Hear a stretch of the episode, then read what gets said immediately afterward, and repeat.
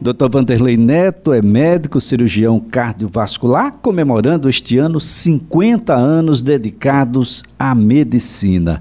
E o nosso tema de hoje vai ser o aquela morte que as pessoas costumam intitular como mal súbito.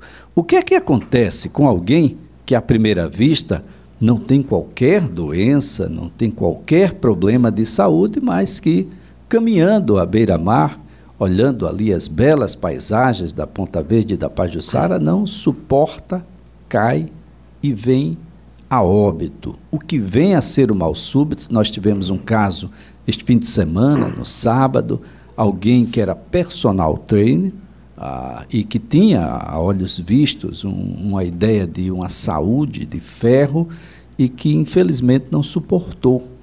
Esse não é o único caso este mês de fevereiro. Já tivemos outros casos ainda na semana passada. Não é incomum que pessoas que aparentemente estão bem saudáveis venham a ter um mal súbito e chegue a óbito. Doutor Vanderlei, muito obrigado por estar conosco. Um bom dia. É, bom dia, Elias. É, nós temos que definir é, a morte súbita. Né? Toda morte que acontece, né? desde o aparecimento do evento até as primeiras 24 horas. Né? E elas podem ter várias causas. Né? A causa mais preocupante mais comum está ligado às doenças cardiovasculares. E quando morre uma pessoa conhecida, como esses dois óbitos que a gente teve aí, ou um esportista, né? já tivemos uma época que alguns jogadores de futebol em times de ponta, né? É, caíram, literalmente caíram duros né? e morreram em campo, né? Isso chama a atenção da população, mas é uma preocupação da, da cardiologia né, de prevenir essas mortes súbitas, né, que são causadas por várias doenças, por doenças é, congênitas, genéticas, né, a pessoa já nasce com um defeito no coração que provoca arritmias, né, ou por doenças adquiridas que provocam, que podem colocar alterações do ritmo, ou um infarto, por exemplo, que pode levar a pessoa para um óbito nas primeiras 24 horas do, do acontecimento. Né? E outro fato muito relevante é o uso de, de substâncias, de, de, de anabolizantes, de, de esses energizantes também, principalmente desligar quando são utilizados junto com bebidas alcoólicas, podem desencadear né, arritmias que podem ser fatais, né, com pessoas que já têm uma predisposição a fazer arritmia e não sabem, né, ou, ou, ou serem pessoas com coração estruturalmente é, normal, mas que vão sofrer um agravo provocado por essas drogas.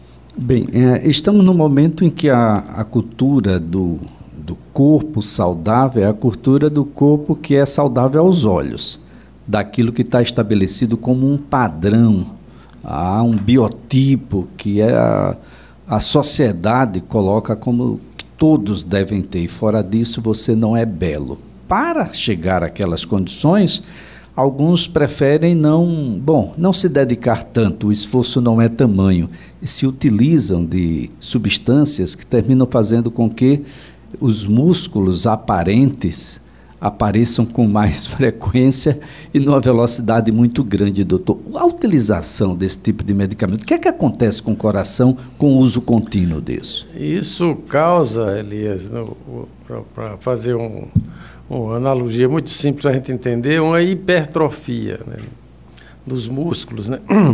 Então, o músculo cresce hipertrofiado e quando ele cresce, inclusive o músculo cardíaco, isso não é acompanhado também do crescimento dos vasos sanguíneos, que levam sangue para esse músculo. Então, quando ele faz um esforço físico, ele não vai ter sangue suficiente para que o coração desempenhe a sua função, que é se contrair e jogar sangue para frente. Então, isso provoca o que, na linguagem médica, isquemia, falta de sangue. E quando você tem isquemia, você tem um ambiente muito favorável a fazer uma tempestade elétrica, que é uma arritmia. E essa arritmia é igual a uma parada cardíaca, porque o coração fica tão acelerado que ele não consegue encher e nem mandar o sangue para frente. Então, tecnicamente, é uma parada circulatória. E, na maioria das vezes, é uma fibrilação ventricular. Por isso que hoje, em muitos lugares, já é lei que, em, em lugares em que você tem uma circulação diária de mais de 2 mil pessoas, 1.500, 2 mil pessoas, é importante ter pessoas treinadas para ressuscitação e um aparelho chamado cardiodesfibrilador elétrico, porque ele, quando é grudado ao peito, ele identifica a arritmia e ele dá um choque, né, um choque elétrico, né, para que quebre aquele, aquele evento, né, aquela tempestade elétrica, e, e o doente possa retomar o seu, ritmo, o seu ritmo normal. Infelizmente, a gente não, não vê isso na maioria dos lugares, aeroporto, um avião, isso. Era muito importante que isso, que essa lei fosse cumprida, né, para que isso acontecesse. Em locais de aglomera aglomeração, você ter alguém treinado em suporte básico de vida, que é a chance de recuperar uma pessoa dessa. Por quê? Porque quando para a circulação, o, o, o corpo não recebe oxigênio. E o cérebro é muito sensível à, fa à falta de oxigênio. Depois do sexto minuto, nós já temos perda irreversível de células. E depois de 10, 15 minutos, essa pessoa tecnicamente está morta, porque a morte, do ponto de vista legal, religioso e filosófico, é a morte cerebral. Uma pessoa sem cérebro não, não, não é considerada viva. Bom, boa parte dessas causas, ao que o senhor se referiu aqui, e que pode resultar em mal súbito, ela é desconhecida de quem as tem.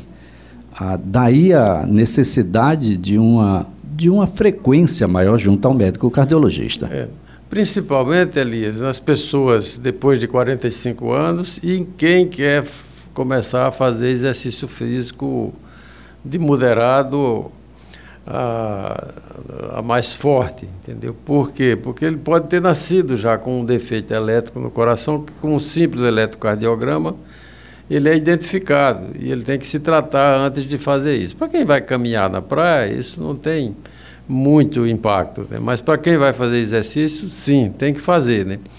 E, quem, e acima de 45 anos é quando começa a aparecer os entupimentos nos vasos coronários, que são os que levam sangue para o músculo cardíaco.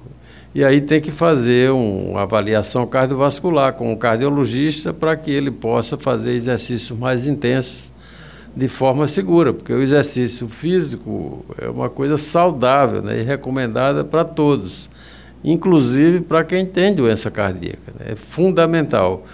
Nós temos um coração formal, que é o que ele bate e põe o sangue para frente, mas a, a, o condicionamento dos músculos é essencial para devolver esse sangue de forma adequada, porque o sangue é um só, ele tem que ir e voltar para o coração senão ele não consegue encher convenientemente o coração e quando a gente faz, está descondicionado e dá um, faz qualquer esforço, leva um susto, literalmente o coração fica saindo pela boca.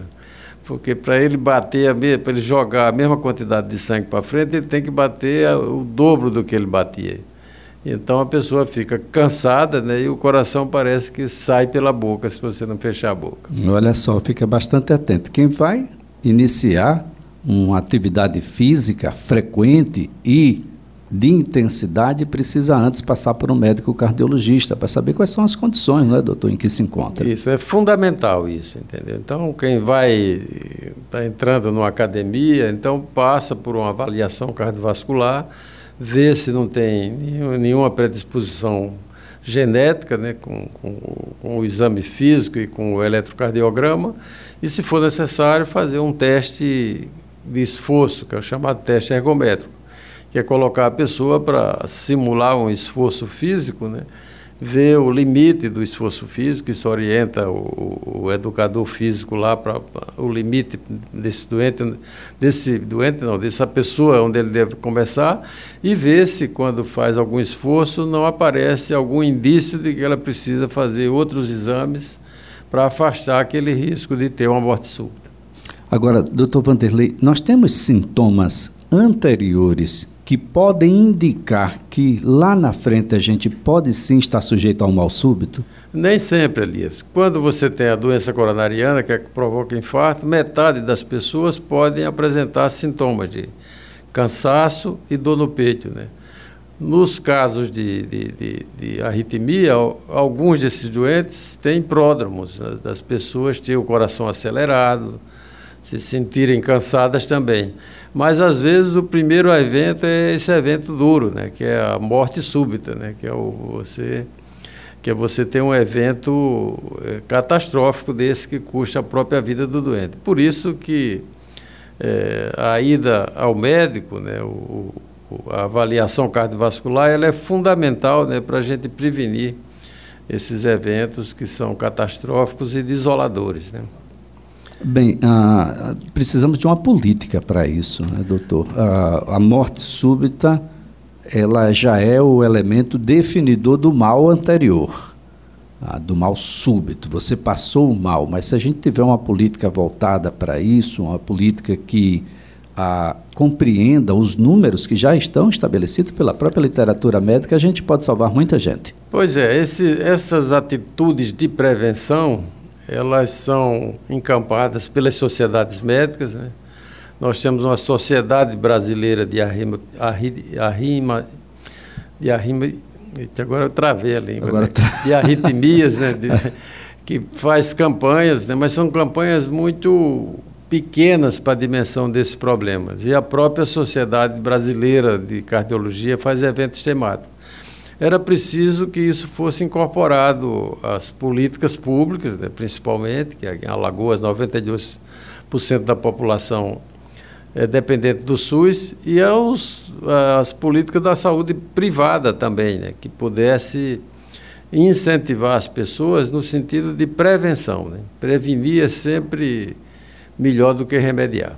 Agora, o, o que é que acontece com quem está ao redor? Porque, bom, alguém botou a mão no peito, deve ter sentido uma dor extrema, e, bom, e a partir dali ele não conseguiu mais levantar. As pessoas têm alguém que pula logo em cima dos peitos do sujeito e começa a fazer massagem cardíaca, a boca a boca. Qual é o, o que é que deve fazer as pessoas inicialmente, doutor? Elias, se você não tem uma pessoa treinada, é, é, é praticamente impossível você você salvar aquela pessoa. Se aquela pessoa ainda está, olha, primeiro olhar se está respirando. Se está respirando é bom sinal de que esse evento não não provocou uma parada cardíaca. Né? Mas se está respirando, é levar imediatamente para um serviço de saúde. Né? Se você tem alguém treinado, você tem um protocolo de como, de como fazer isso. Você tem que manter a circulação, mas tem uma técnica adequada para fazer o sangue andar, que é chamada massagem cardíaca externa, né?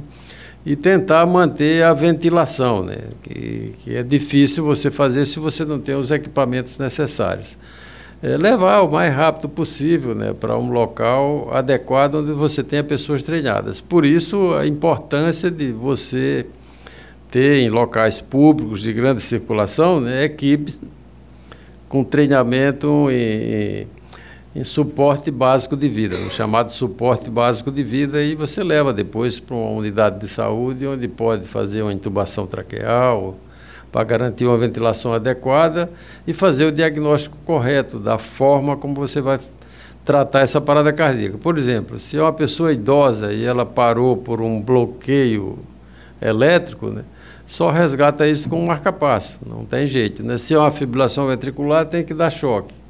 Então, esses equipamentos mínimos, eles são fundamentais para você procurar evitar essas mortes súbitas. E lembrando que a pergunta mais importante que você me fez é da prevenção, né? Você vai fazer exercício, faz uma avaliação cardiovascular para que você possa fazer isso com segurança. E, e agora como cidadão e como e como ativista médico, né, fazer com que isso faça parte né, do, da, da saúde pública. Né?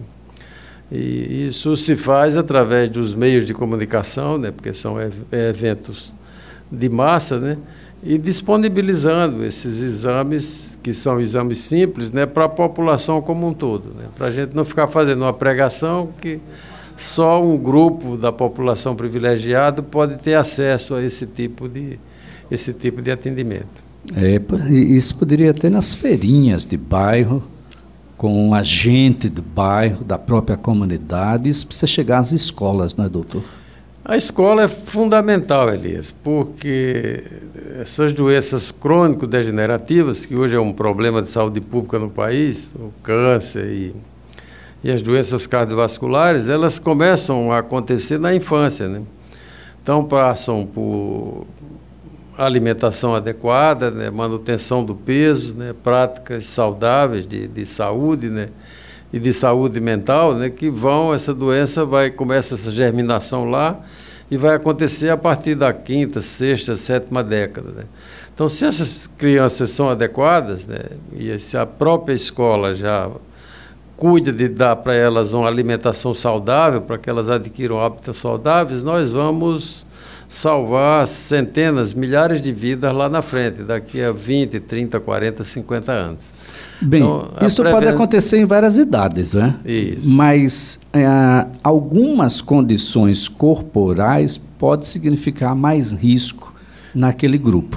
Seguramente, né? Porque, por exemplo, se você faz, alimenta as pessoas com pouco sal, você vai ter menos hipertenso. O sal é considerado um gatilho para o aparecimento da hipertensão arterial. Pessoas que não, tribos que ficam isoladas, que não têm contato com sal, não tem hipertenso nesses indivíduos. Quando eles passam para o mundo civilizado, que começam a se alimentarem como as pessoas civilizadas, começam a aparecer hipertensão arterial na mesma incidência que, que as pessoas que, que, tão, que, moram, que moram nas cidades. Então é fundamental que essas práticas saudáveis de alimentação elas comecem lá atrás, né? já na escola, já na cantina da escola. Né? E orientar, você vai ter uma cantina aqui, mas é proibido comida com muito açúcar, com muito sal, com muita caloria. Né? E, por outro lado, é estimular já a prática esportiva né? né nessa época, né? para que a pessoa é, mantenha um peso adequado, né? que o o excesso de peso também é um gatilho para a hipertensão arterial. E a hipertensão arterial é uma fábrica de derrame cerebral, que é o AVC, né? de infarto do miocárdio e de destruição do rim, que é a insuficiência renal, que às vezes o sujeito é hipertenso durante décadas e aparece com o rim bloqueado, né? e vai para um programa de hemodiálise, que além do custo, né? A pessoa tem que ficar 12 horas por semana, né? três dias por semana, quatro horas, né? para filtrar o sangue. Isso destrói a qualidade de vida dessas pessoas.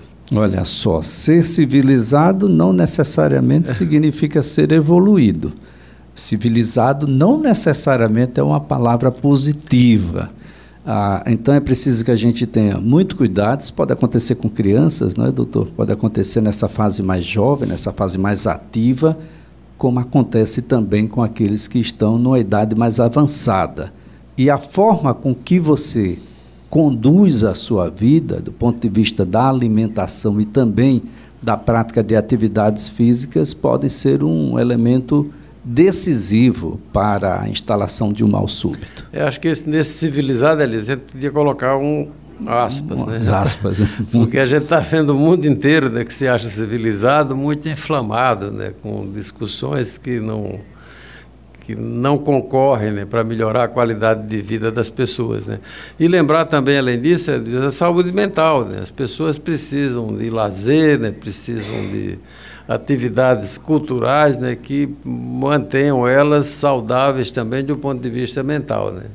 A é, mente tem importante. um poder importante né, para encaminhar o aparecimento de, de, de, doenças como a hipertensão arterial, por exemplo. Bem, doutor Vanderlei Neto, comemorando 50 anos dedicados à medicina, é claro que o senhor acompanhou várias fases do, do país.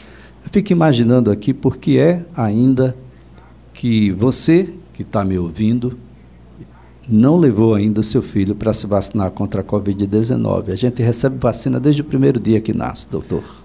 Elias, isso é, é, incompreensível, né? essa reação às vacinas. Né? Eu e você só estamos vivos aqui graças às vacinas. No início do século, a população brasileira, a média de vida era em torno de 33, 34 anos. No meio do século passado, era de 44 anos aqui no Nordeste. Né? E foram as vacinas que preveniram, evitaram doenças que matavam milhares de pessoas. E o avanço da ciência permitiu que nessa epidemia rapidamente se desenvolvesse, demoravam muito naquela época, né? que se desenvolvessem vacinas que são muito eficientes. Né? E que salvaram muitas vidas, apesar do, do negacionismo, né? e que nós precisamos vacinar toda a população e, se necessário, revacinar, porque não houve tempo de ver o quanto tempo dura essa proteção, essa proteção, essa imunidade, né? Então a gente pode estar tá acompanhando essas respostas vêm agora e a gente pode ter que se vacinar todo ano ou a cada seis meses, mas é muito melhor do que perder perder a vida, né? Ou perder a vida de um ente querido. Mesmo nessa fase agora da Omicron que que tem um, uma contaminação enorme, mas uma letalidade menor, né? já perdi um amigo e estou com outro amigo cardiologista entubado e com chance de não sobreviver. Então, não brinca com isso. Leva as suas crianças, leva os seus idosos e você mesmo se vacine, meu amigo. Não, não vá em conversa de de, de, quem não, de quem não é do ramo. Né? Isso não é atividade para político, para curioso, é para as pessoas que se dedicam a isso, que são os infectologistas, como essa é uma doença respiratória, as pessoas que trabalham também com pneumologia, com pulmão, estão mais adequadas a aconselhar isso, que veem isso de perto. Bem, doutor Vanderlei Neto, mais uma vez a nossa gratidão por sua participação aqui no programa. Doutor Vanderlei está conosco aqui todas as segundas-feiras. Se você quiser, você pode utilizar o nosso WhatsApp e enviar perguntas. Na próxima segunda-feira, doutor responde tudo. O nosso WhatsApp é 99967 292. 99967 292. Até a próxima segunda, doutor. Tchau, Elias. Um abraço em todos.